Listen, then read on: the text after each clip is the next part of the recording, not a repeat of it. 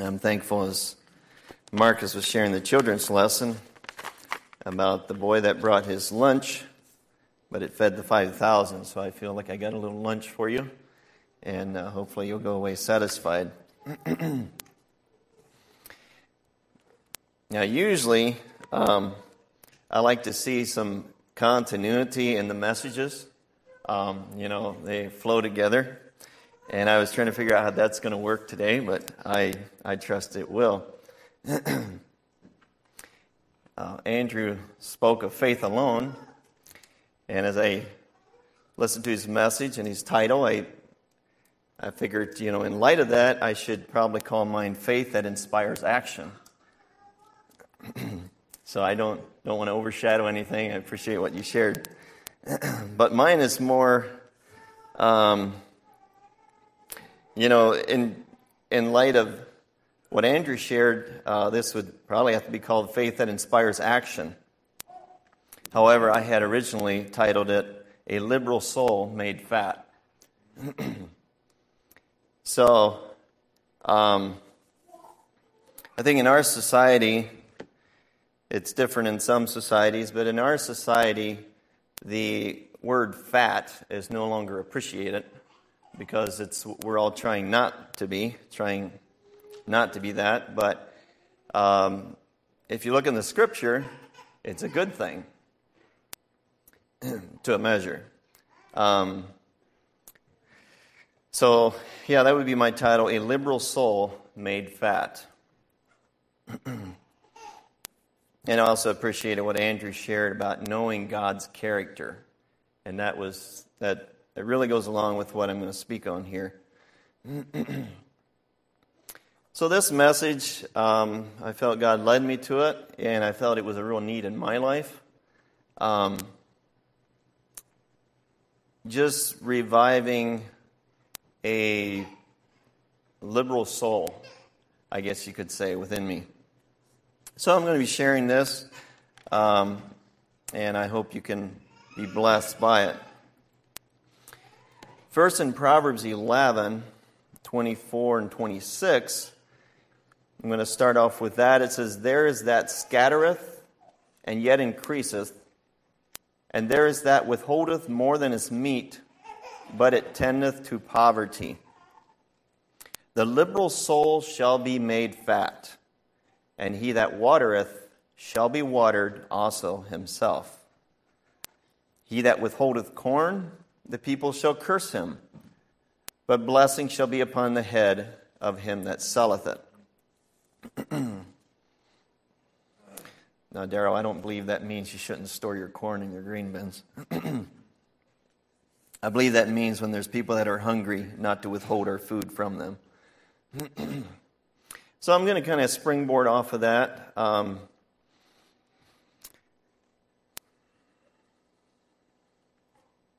just seeking uh, on the topic of being a liberal soul.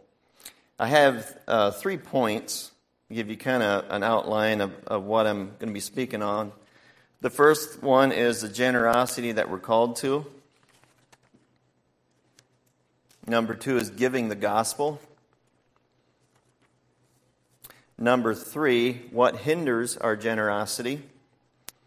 And number four, the vastness of our supply in God.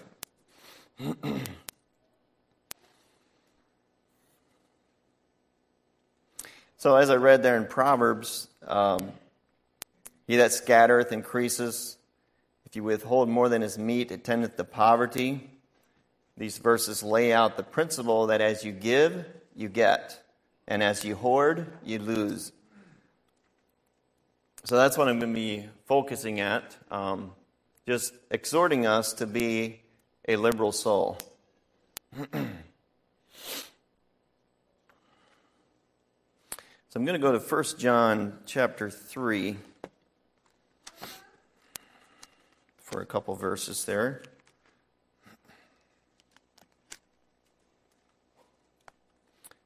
Fourteen through eighteen.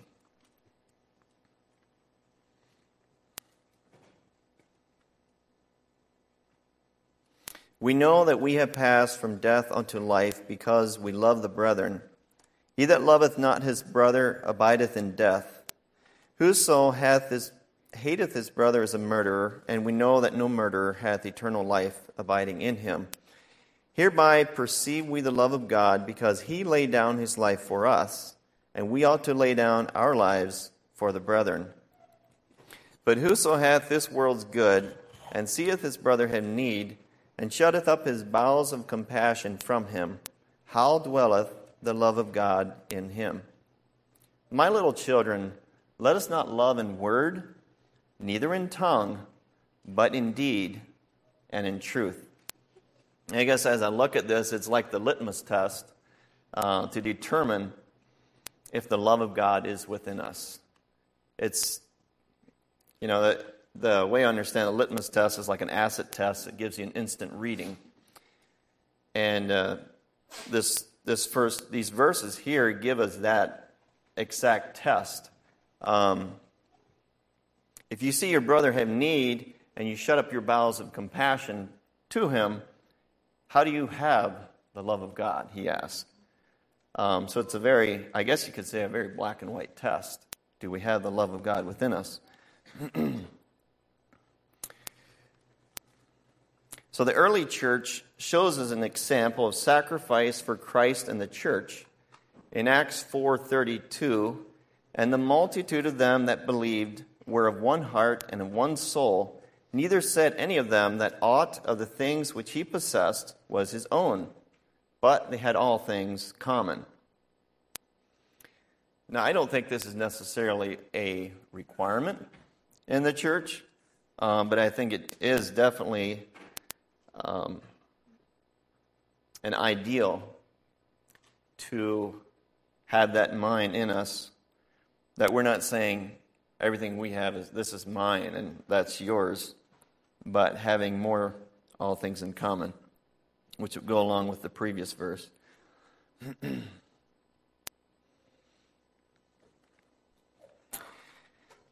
going to read in Matthew 6.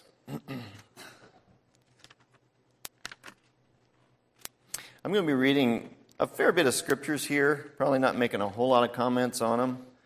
And, uh, you know, as I studied them, these scriptures are powerful. If you really if you really let the meaning settle into you, uh, they speak volumes of themselves. so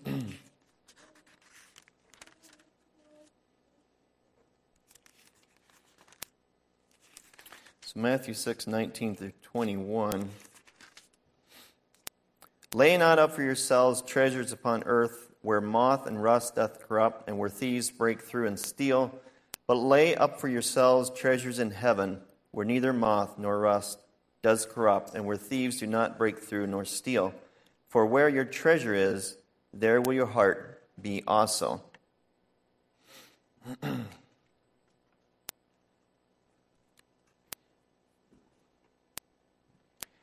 now, Christ designs not to deprive us of our treasure, but to direct us in the choice of it. And here we have a good caution against making the things that are seen, that are temporal, our best things and placing our happiness in them. Lay not up for yourselves treasures upon earth.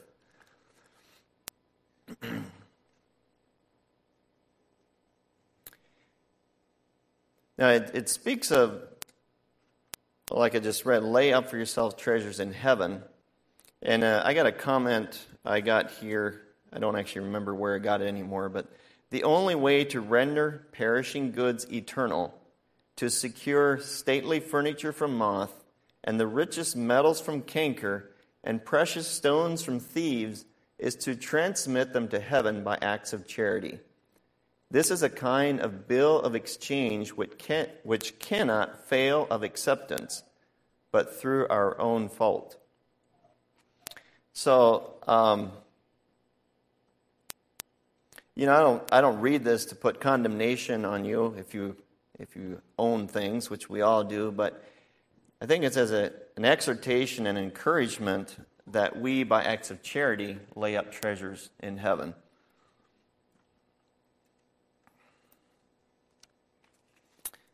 I'm going to go into Luke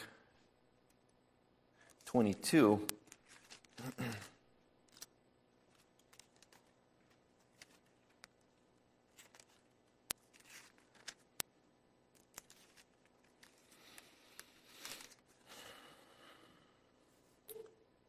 twenty-five Twenty-five through twenty-seven.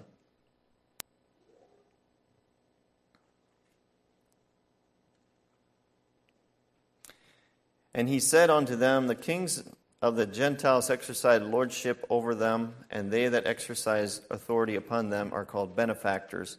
But ye shall not be so. But he that is greatest among you, let him be as the younger, and he that is chief as he that doth serve. For whether is greater, he that sitteth at meat, or he that serveth? Is not he that sitteth at meat? But I am among you as he that serveth. Ye are they which have continued me, with me in my temptations. So I'll stop there. So Jesus taught and left an example that to give and to serve is the path to follow him. This is what a generous heart does it finds a way to serve others. And that's what Jesus, though the Son of God, spent his life in service to others.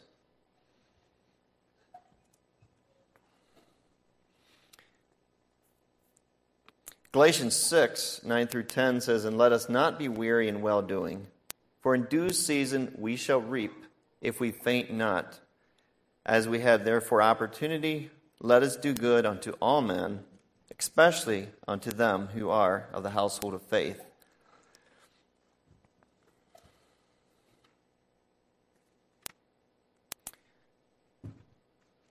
So in 1 Corinthians 12,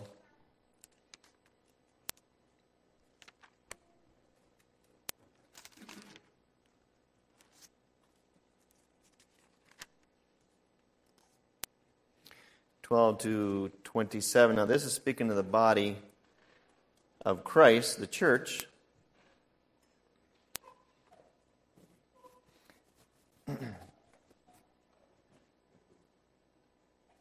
For as the body is one and hath many members, and all members of that one body, being many, are one body, so also is Christ. For by one Spirit are we all baptized into one body, whether we be Jews or Gentiles, whether we be bond or free, and have been all made to drink into one Spirit. For the body is not one member, but many. If the foot shall say, Because I'm not the hand, I'm not of the body, is it therefore not of the body? And if the ear should say, shall say, Because I'm not the eye, I'm not of the body, is it therefore not of the body? If the whole body were an eye, where were the hearing? If the whole were hearing, where were the smelling? But now hath God set the members, every one of them, in the body, as it hath pleased him. And if they were all one member, where were the body? But now are they many members, yet but one body. And the eye cannot say unto the hand, I have no need of thee, nor again the head to the feet, I have no need of you. Nay, much more those members of the body which seem to be more feeble are necessary. And those members of the body which we think to be less honorable, upon these we bestow more abundant honor. And our uncomely parts have more abundant comeliness.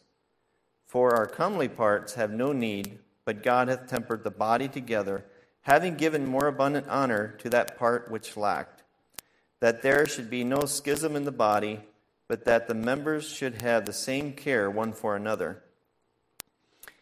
And whether one member suffer, all the members suffer with it, or one member be honored, all the members rejoice with it. Now ye are the body of Christ and members in particular. And uh, you may be thinking, so what does that have to do with being a liberal soul? Um, and I guess I wanted to make clear that being liberal is more than just giving of physical means. Um, it's, it's giving of yourself uh, for those that have need. and that's something I'll get into more later, but um, my wife and I actually had a discussion of that, and uh, I learned something from it. Uh, kind of my, for some reason, my interpretation of being liberal and giving meant you reach in your pocket and you hand someone money and you go do your own thing and do your own, go your own way. Um, but there's another side to giving, and that is giving of your time, your means, and uh, giving of a listening ear, um, there's a lot of things, and that's why I read this here. Speaking of the body, uh, the members in the body that are uncomely, and that would, you know, I, I basically take it to mean the, the less attractive ones. And I don't mean physically, but the less, um, whatever, you know how to fill that in. Uh, do, we, do we give ourselves to them? It says that they get more abundant honor. And that's always kind of made me scratch my head because the, the less attractive parts of the body and you give them even more attention,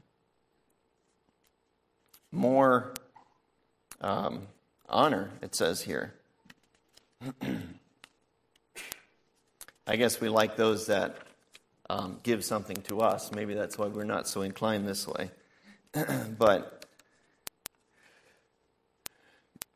my exhortation here is that we seek to better those um, that are less comely.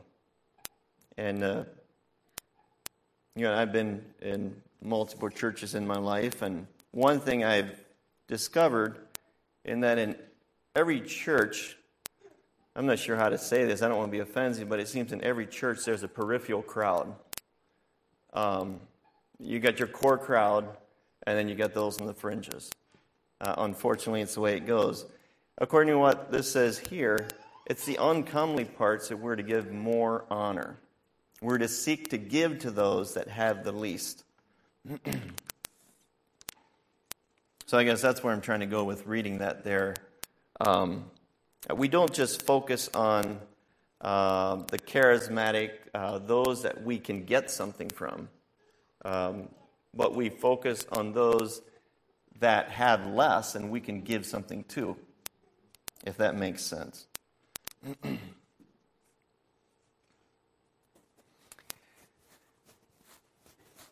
so, something that I've been guilty of quite often, and uh, I've been on both ends of this, is we'll meet each other at times, and I'm not trying to condemn anyone, but we, we ask, So, how are you doing?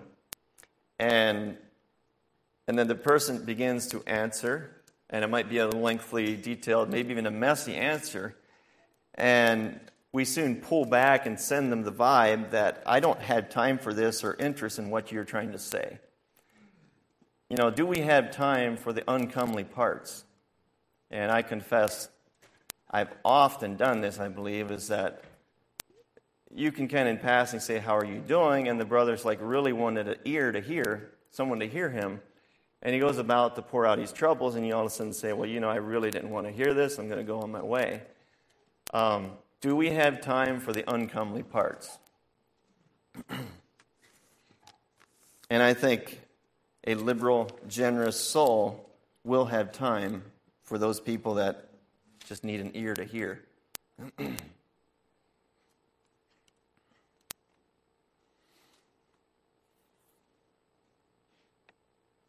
Romans 12:10 says, "Be kindly affection one to another with brotherly love in honor, preferring one another." And that goes along with that.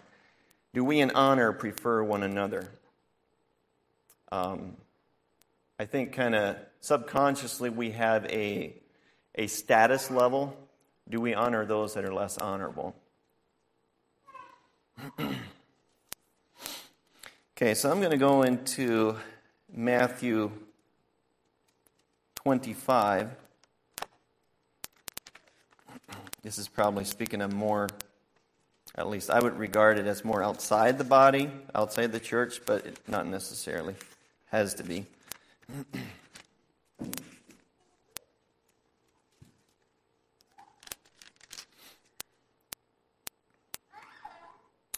Matthew 25, 31 through 46. When the Son of Man shall come in his glory, and all the holy angels with him, then shall he sit upon the throne of his glory, and before him shall be gathered all nations, and he shall separate them one from another, as a shepherd divideth his sheep from the goats. And he shall set the sheep on his right hand, but the goats on the left. Then shall the king say unto them on his right hand, Come, ye blessed of my Father, inherit the kingdom prepared for you from the foundation of the world. For I was an hungered, and ye gave me meat. I was thirsty, and ye gave me drink.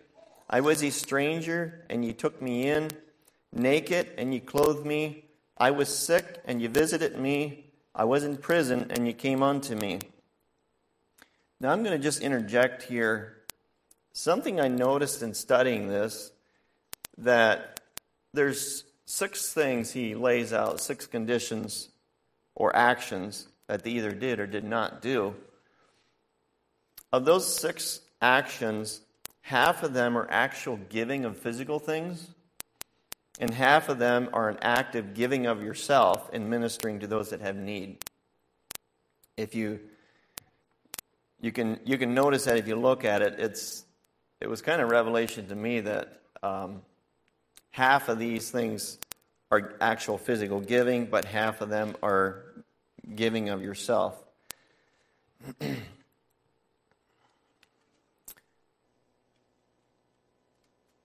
I'm going to start over back at verse 35, I think is where it was. For I wasn't hungry, and you gave me meat. I was thirsty, and you gave me drink. I was a stranger, and you took me in. Naked, and ye clothed me. I was sick, and ye visited me. I was in prison, and you came unto me. Then shall the righteous answer him, saying, Lord, when saw we thee an hungered, and fed thee, or thirsty, and gave thee drink? When saw we thee a stranger, and took thee in, or naked, and clothed thee? Or when saw we thee sick, or in prison, and came unto thee? And the king shall answer and say unto them, Verily I say unto you, inasmuch as ye have done it unto one of the least of these my brethren, ye have done it unto me. Then shall he say also unto them on the left hand, Depart from me, ye cursed, into everlasting fire, prepared for the devil and his angels. For I was an hungered, and ye gave me no meat. I was thirsty, and ye gave me no drink. I was a stranger, and ye took me not in, naked, and ye clothed me not, sick and in prison, and ye visited me not. Then shall they also answer him, saying, Lord, when saw we thee an hungered, or athirst, or a stranger, or naked, or sick, or in prison, and did not minister unto thee? Then shall he answer them, saying, Verily I say unto you, inasmuch as ye did it not to one of the least of these, ye did it not to me. And these shall go away into everlasting punishment but the righteous unto life eternal. So, this has always been um, something that has caught my attention is that they were judged on their actions, what they did or did not do.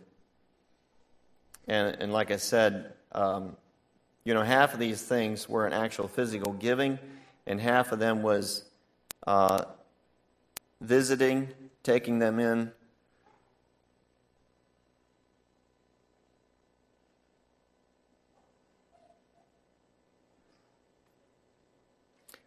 Sick and visited, going into prison, and came unto them, and a stranger and took them in. So there are three acts of not necessarily physical giving and three acts of physical giving. So we need to be careful that we're not off balance in our giving, preferring one method above another. And, uh, you know, as I thought of it, my tendency would be if someone needs help, you just, you know, write them a check, hand them some cash, and you're good. You can go your way. And I think it's just a, it's just a cheap way of saying I've helped them. I mean, it's fine. We got to do that, but um, let's not neglect the other needs that are there. So, and there's a, uh, my point number two is giving of the gospel. we know that Jesus and the disciples did much in meeting the needs, meeting the physical needs of the people that they met. But it still seems like the majority of what they did was bringing the gospel of salvation to the people where they went.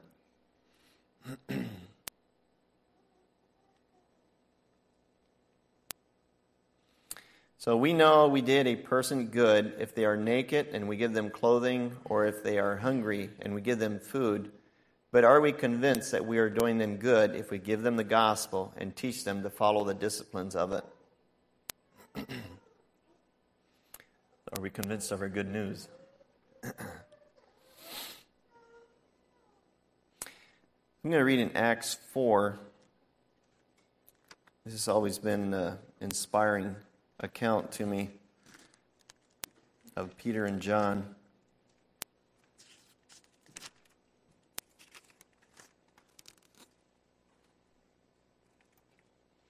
Starting at verse 13.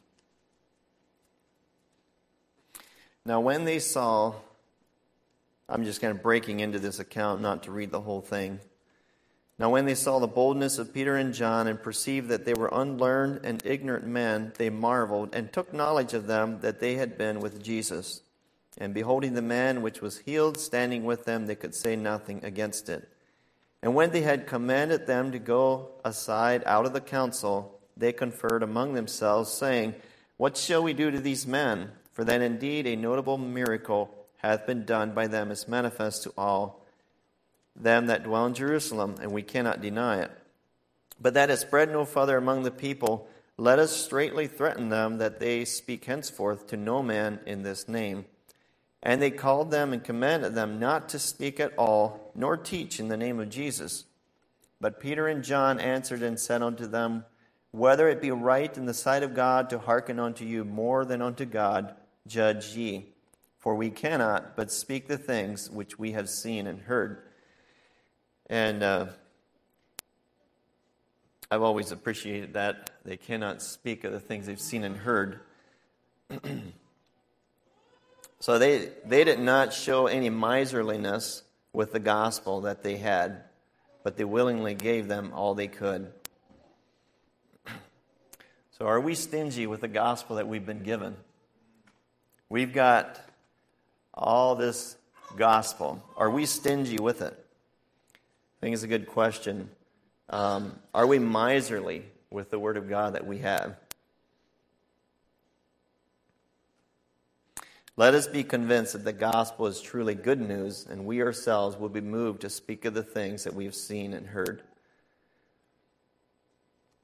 So, in being generous and in giving, also is part of giving the Word of God to giving the gospel to those that need it. So, point number three what hinders our generosity? I think we can subconsciously have the thought that we can't be generous with others because we don't believe that God has been generous with us. And, uh, you know, I don't think we would ever, I think few of us would actually say that, but somehow I think subconsciously we can develop that mindset where we feel, um, you know, we got to kind of meter it out to others because God's done the same to us. You know, it's not freely receive, freely give. Um, so that hinders our generosity, our liberal soul. so I did some research on giving, and interestingly, there's a lot of studies that have been done on um, types of people that give more, and uh, there's you can you can find it online. There's a lot of information that I've found on there. Um, well, I guess thinking sometimes, and I think we can develop the thought too that you know, if I were wealthier, I would give a lot more, right? You know, if I won the lottery and I had a million dollars, I would give 800,000 to a, a good cause, right? Um, does it work that way? According to studies, it doesn't. Um, studies show that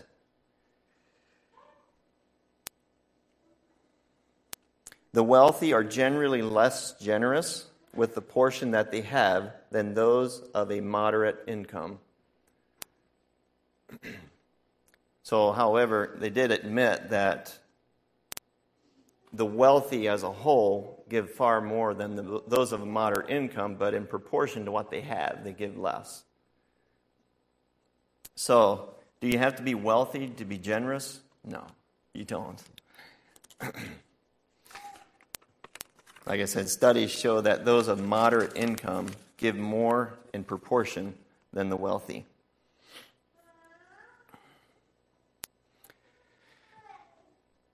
So I got a quote from a man that I don't know, uh, but I found it online, so I'm going to use his quote. Jim Callaway, wealthy businessman, once said, Making a lot of money and spending it on yourself is not a lot of fun. What is a lot of fun is to live modestly so that you can give to the common good. That's where happiness really lies.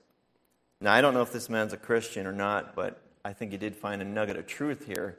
Though he's very wealthy, he found that he found fulfillment in making wealth, but in giving it and living a modest lifestyle himself so that he can give. so I think that's a good example. so our, our stinginess or generosity can become a habit or a way of life, and bad habits are hard to change. I think it's how we regard giving of any form can become a habit, good or bad. Um, it's just it's what it's what we do or we don't do, but it, it develops into a mindset if we repeatedly do one or the other. So let's develop a good habit.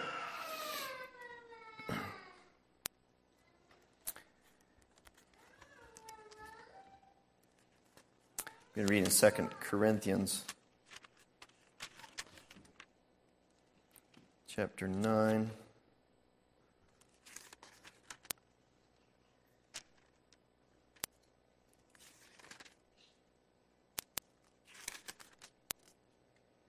Six and eight. But this I say, he which soweth sparingly shall reap also sparingly, and he which soweth bountifully shall reap also bountifully. Every man according as he purposeth in his heart, so let him give, not grudgingly or of necessity, for God loveth a cheerful giver. so it's like um, you know, there's some farmers here. We all, most of us, gardens. You know that if you if you cut your seeds in half, what you're going to plant, you're going to get probably half the crop, generally. Um, so it's just in. Uh, just in giving, if we sow sparingly, we will reap sparingly. we can be very tight fisted uh, with how we hold the blessings that God has given us. Now, this was, uh, trying to think where I got this from. Is it Ravi Zachariah or Zac Poonen? But he made a point that when a baby comes into the world, they're like this. They're, you know, they're tight fisted and everything's about themselves. When Jesus died on the cross, he spread his hands out and opened them. So he sets as an example uh, not to be the tight, uh, tight-fisted baby, but to open her hands and give ourselves like Jesus did.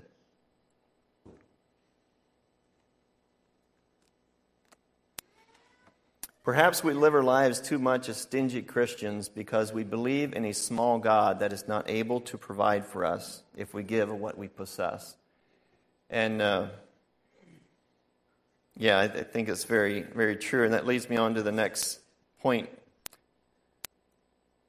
Number four, the vastness of our supply in God. And, you know, maybe we could just forget the whole topic of giving and being generous and if we could just focus on who God is, like Andrew said this morning, if we knew the character of God, it might change your whole perspective. So maybe I'm getting the cart before the horse here. But so I wanted to just hear this last topic is focus on the vastness of our supply in God.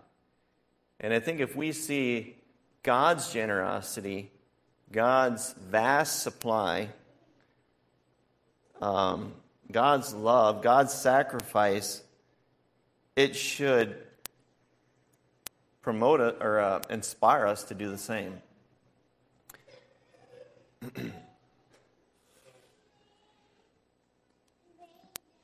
so I'm going to be trying to uh, focus on that here at the last. 1 Timothy 6 uh, does say, Charge them that are rich in this world that they be not high minded, nor trust in uncertain riches, but in the living God, who giveth us richly all things to enjoy. That they do good, that they be rich in good works, ready to distribute, willing to communicate, laying up in store for themselves a good foundation against the time to come, that they may lay hold on eternal life. So, what I read here is about uh, being rich in good works, uh, ready to distribute, willing to communicate. But just before that, if you take notice here, it says about the living God who giveth us richly all things to enjoy. So if we can see our God as a rich giver that gives us all things to enjoy, that maybe we'll feel more free to give to our brother. Psalm 24 says, The earth is the Lord's and the fullness thereof, the world and they that dwell therein. For he hath founded upon the seas and established it upon the floods. The earth is the Lord's. Um, and if it's his and he owns it all, then we should have no lack.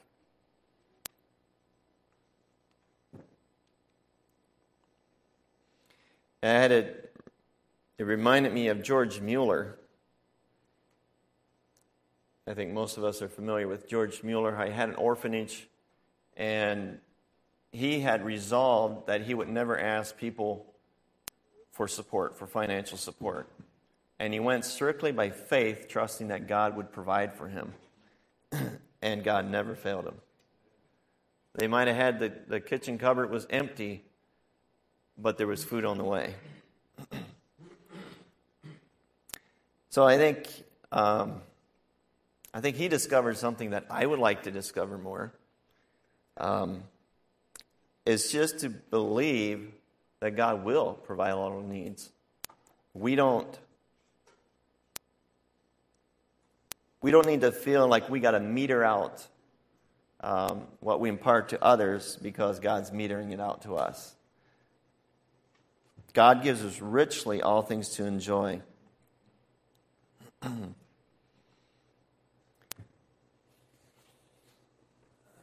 Now, God gives us richly all things to enjoy. We're not restrained on God's side of the equation. so it's not God that's, that's lacking.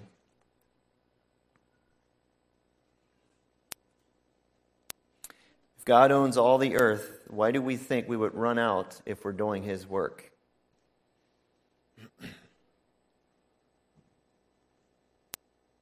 Luke 6:38 says, "Give and it shall be given unto you, good measure, pressed down, shaken together, and running over, shall men give into your bosom. For with the same measure that ye meet withal, it shall be measured to you again." It just reminds me there was a brother uh, that we went to church with up in Wisconsin, and he's he told me a couple times that he was convinced that you cannot outgive God. And I thought it was kind of a unique way. You cannot out, outgive God.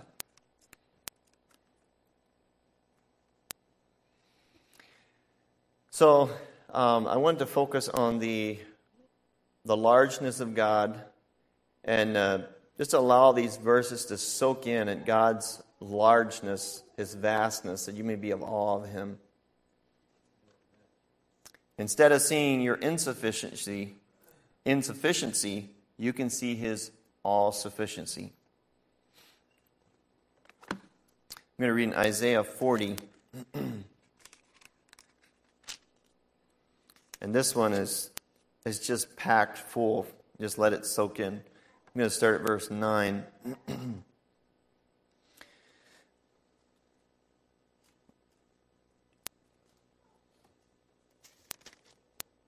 through to the end. o Zion, that bringeth good tidings, get thee up into the high mountain. O Jerusalem, that bringeth good tidings, lift up thy voice with strength. Lift it up, be not afraid. Say unto the cities of Judah, Behold your God. Behold, the Lord God will come with a strong, with strong hand, and his arm shall rule for you for him. Behold, his reward is with him and his work before him. He shall feed his flock like a shepherd. He shall gather the lambs with his arm and carry them in his bosom, and shall gently lead those that are with young. Who hath measured the waters in the hollow of his hand, and meted out heaven with the span, and comprehended the dust of the earth in a measure, and weighed the mountains in scales, and the hills in a balance? If you really get the picture what he's saying here, you begin to see how big God is. He measured the waters in the hollow of his hand. And uh, you just think of the, the earth is, I'm not sure, is it two thirds or three quarters water? Something like that, mostly water. Uh, this says he measured the waters in the hollow of his hand. This is your God. This is how big he is. Verse 13 Who hath directed the Spirit of the Lord, or being his counselor, hath taught him? With whom took he counsel, and who instructed him, and taught him in the path of judgment, and taught him knowledge, and shewed to him the way of understanding? Behold, the nations are as a drop of a bucket, and are counted as the small dust of the balance. Behold, he taketh up the isles as a very little thing and Lebanon is not sufficient to burn, nor the beasts thereof sufficient for a burnt offering. All nations before him are as nothing, and they are counted to him less than nothing, and vanity. To whom then will he liken God? Or what likeness will ye compare unto him? The workman melteth a graven image, and the goldsmith spreadeth it over with gold, and casteth silver chains. He that is so impoverished that he hath no oblation chooses a tree that will not rot. he seeketh unto him a cunning workman to prepare a graven image that shall not be moved. Have ye not known? Have ye not heard? Hath it not been told you from the beginning? Have ye not understood from the foundations of the earth? It is he that sitteth upon the circle of the earth and the inhabitants thereof are as grasshoppers, that stretcheth out the heavens as a curtain, and spreadeth them out as a tent to dwell in, that bringeth the princes to nothing. He maketh the judges of the earth as vanity. Yea, they shall not be planted, yea, they shall not be sown, yea, their stock shall not take root in the earth, and he shall also blow upon them. And they shall wither, and the whirlwind shall take them away as stubble. To whom then will ye liken me, or shall I be equal, saith the Holy One? Lift up your eyes on high, and behold, who hath created these things, that bringeth out their hosts by number? He calleth them all by names, by the greatness of his might, for that he is strong in power. Not one faileth. Why sayest thou, O Jacob, and speaketh, O Israel? My way is hid from the Lord, and my judgment is passed over from my God.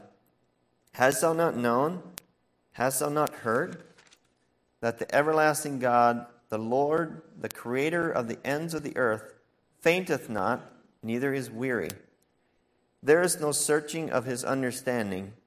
He giveth power to the faint, and to them that have no might, he increaseth strength. Even the youth shall faint and be weary, and the young men shall utterly fall. But they that wait upon the Lord shall renew their strength. They shall mount up with wings as eagles. They shall run and not be weary, and they shall walk and not faint. I was just blessed by this chapter. You just get a picture of how big God is. and how all sufficient He is.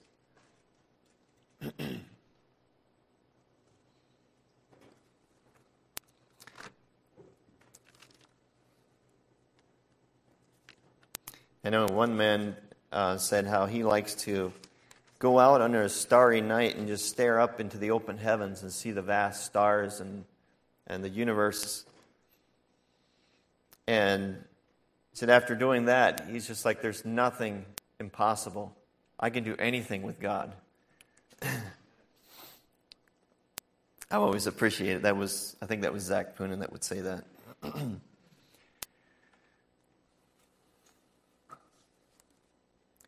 going to read in Matthew 7 7 through 12. Ask, and it shall be given you. Seek, and ye shall find. Knock, and it shall be opened unto you.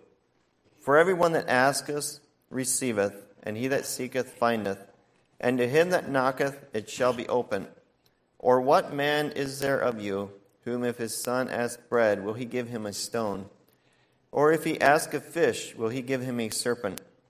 If ye then, being evil, know how to give good gifts unto your children, how much more shall your Father, which is in heaven, give good things to them that ask him? Therefore, all things whatsoever ye would that man should do to you, do ye even so to them, for this is the law and the prophets. So here he says, we're to ask, and it will be given to us. We're to seek, and we will find. We're to knock, and it will be open unto us. so, do we have need of anything?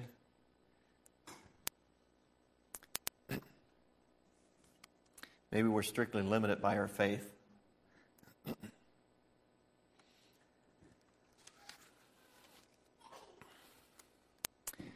that line of thought, let's go to Mark 11.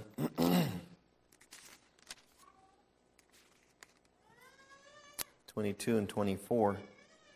And Jesus answering saith unto them, Have faith in God.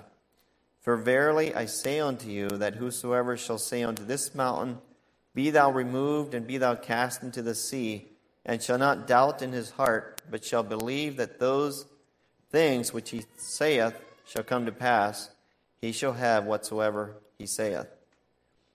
Therefore I say unto you, what things soever ye desire, when ye pray, believe that ye receive them, and ye shall have them.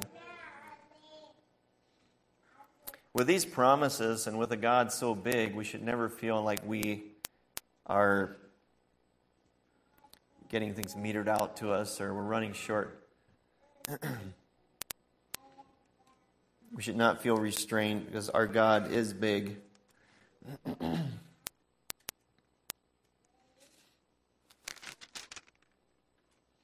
In Mark 9:24, Jesus said unto him, If thou canst believe, all things are possible to him that believeth.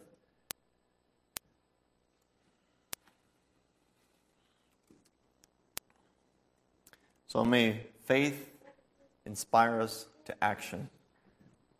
We see the largeness of God and see the needs about us. May it inspire us to action.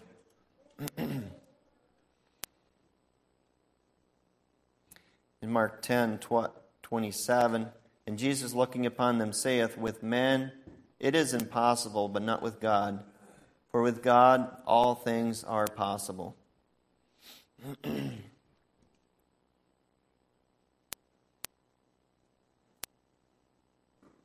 so, if we're not feeling generous towards our fellow man, we can be assured that it is not because God is lacking in his provisions and ability.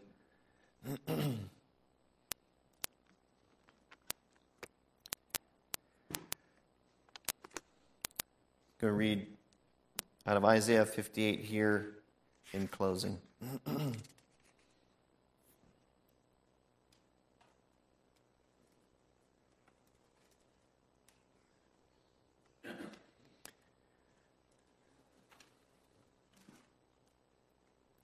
So, Isaiah 58, as you probably know, is um, Isaiah here is speaking to a religious people that were um, doing their religious things. They were seeking the Lord daily, they were fasting. And he goes to instruct them about an acceptable fast. Um, they were fasting for strife and debate, smiting with the fist of wickedness. And he said, This is how, this is the fast that I've chosen. Is not this the fast that I have chosen? To loose the bands of wickedness, to undo the heavy burdens, and to let the oppressed go free, and that ye break every yoke?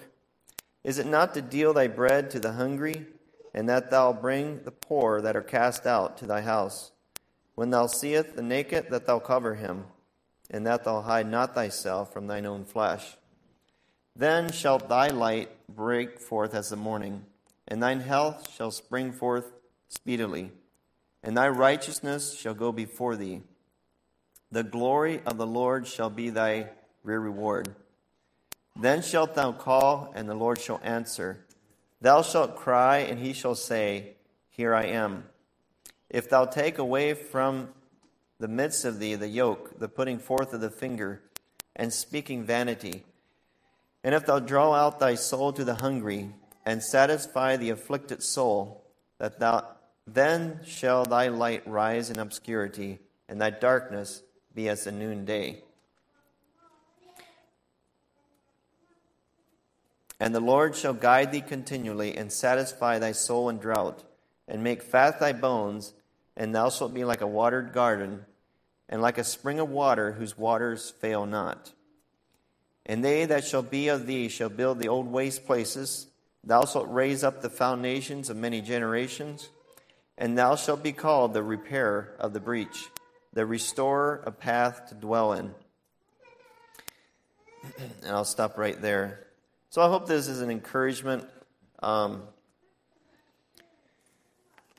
that you may be a liberal soul that's made fat.